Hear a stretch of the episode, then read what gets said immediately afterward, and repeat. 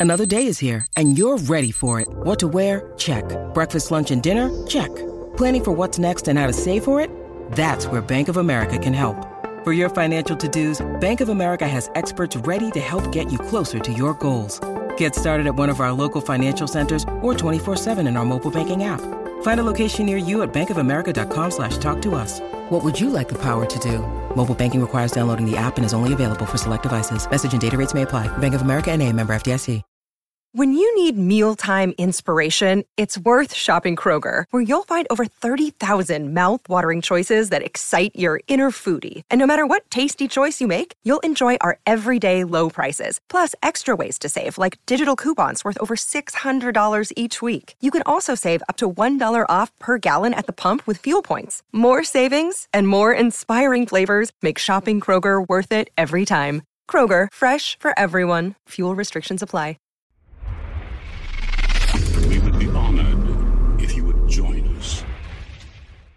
Hey, what's going on, guys? Welcome back to another video. So, a few days ago, Jon Favreau was in an interview, and I posted this on Twitter, which you can follow me at Real SW Theory. He was interviewed where he actually revealed that Grogu was training with Luke for two years. There's tons of articles that are talking about it now. It's definitely making the rounds all across the internet.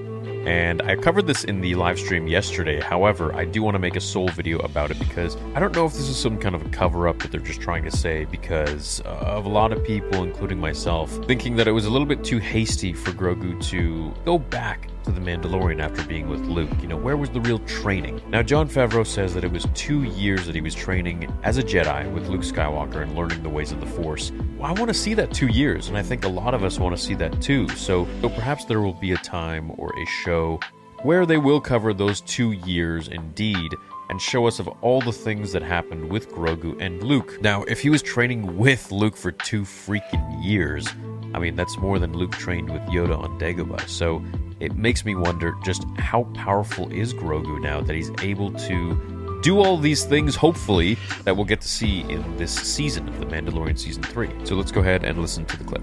is definitely somebody who has time in both worlds.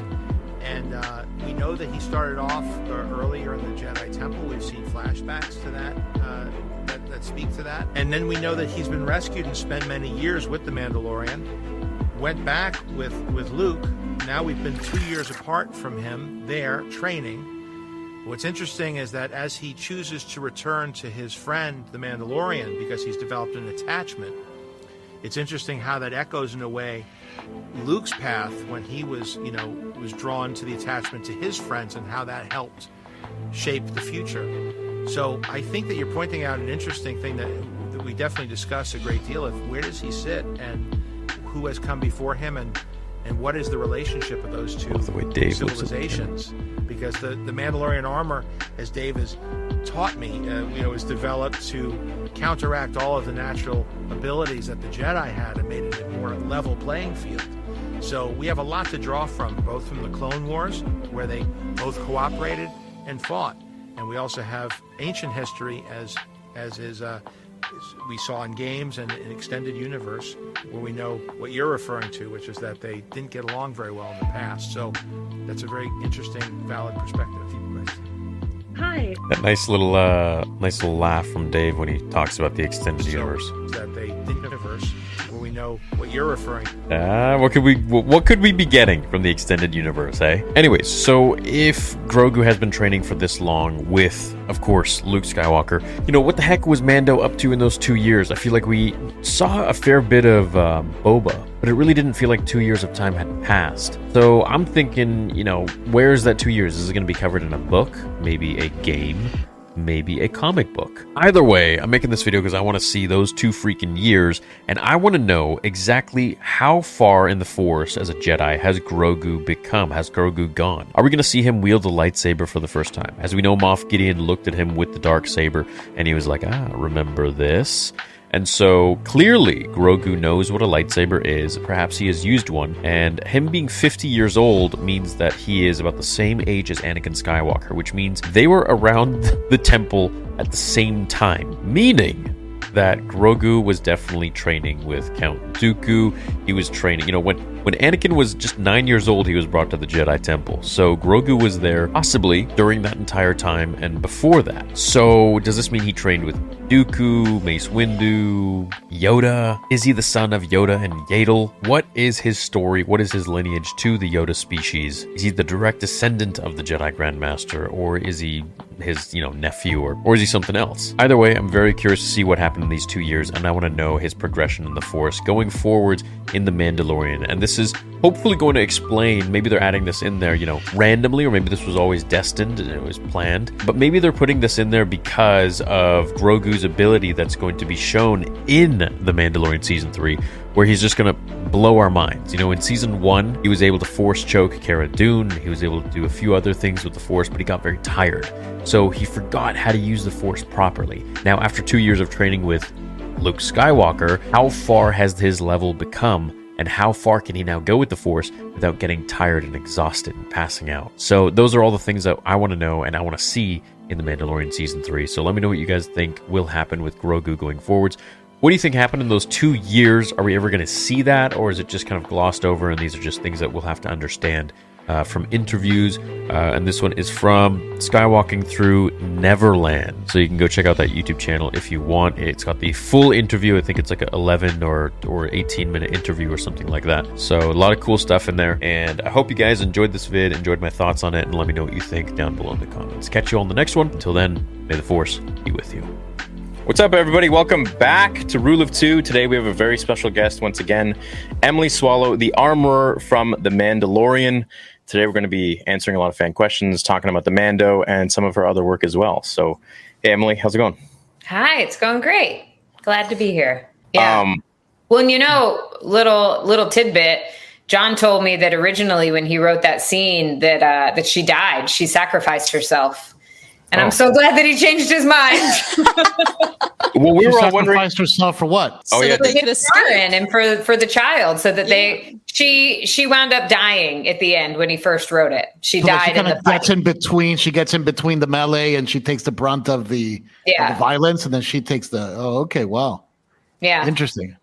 Now, I, something I don't know if you can answer this, but that fight scene also reminded me a bit of Darth Maul, just the fluidity of it, and something you know, a f- fan theory out there is that your helmet has the same sort of horns that Zabrak has on their head. I've heard that theory, yeah. is there any sort of thing you could talk about regarding that? Or is there any sort of I, don't know, I Zabrak don't know. Nobody, nobody told me anything about it. So it just looks cool, like a yeah. gladiator, I guess. All right, fair enough. Yeah. That's my question.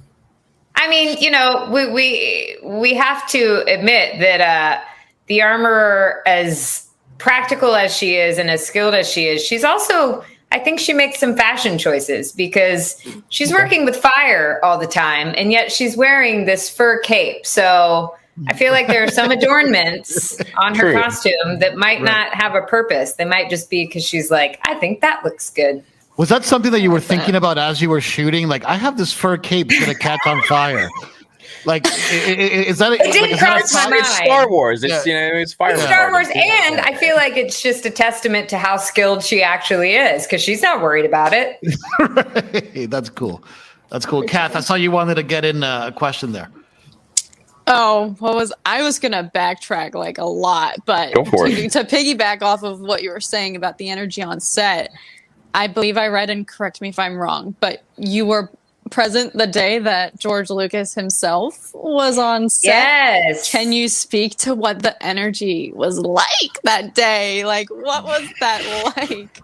It was, I mean, I was in awe. I think everybody was in awe. And he was standing there, you know, holding court and just telling all these great stories. And, and the thing that I just couldn't shake was this feeling of, of wonder that this, this man who created these stories over 40 years ago with a lot of pushback, you know, it was hard for him to get the, the first film made.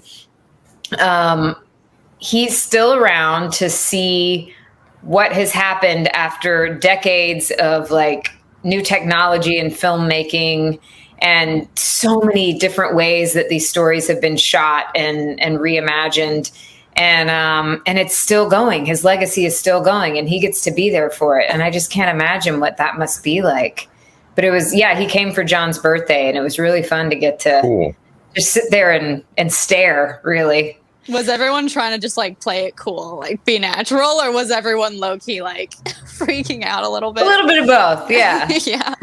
Did he have any sort of input at all? And like, oh, you know, maybe you know, that'd be cool, but what, what if we do this? Or what if we do that in this scene? Or was there any sort of that, or was he just I don't know. I mean, he he wasn't around when I was shooting, so I I can't Okay. say for sure. I would have wondered what his input would have been for stuff. But it seems like I feel like the whole Mandalorian show kind of takes a lot of um, touch from his show that he was going to make before he sold to Disney about the the underworld of Coruscant, and it's, it's kind of like the underworld show of Star Wars. I feel like the Mandalorian, and now that we're going into the book of Boba Fett, I can't imagine he took the throne. I can't imagine what we're going to see going forwards with that Yeah. whole crime world. It's going to be pretty sick.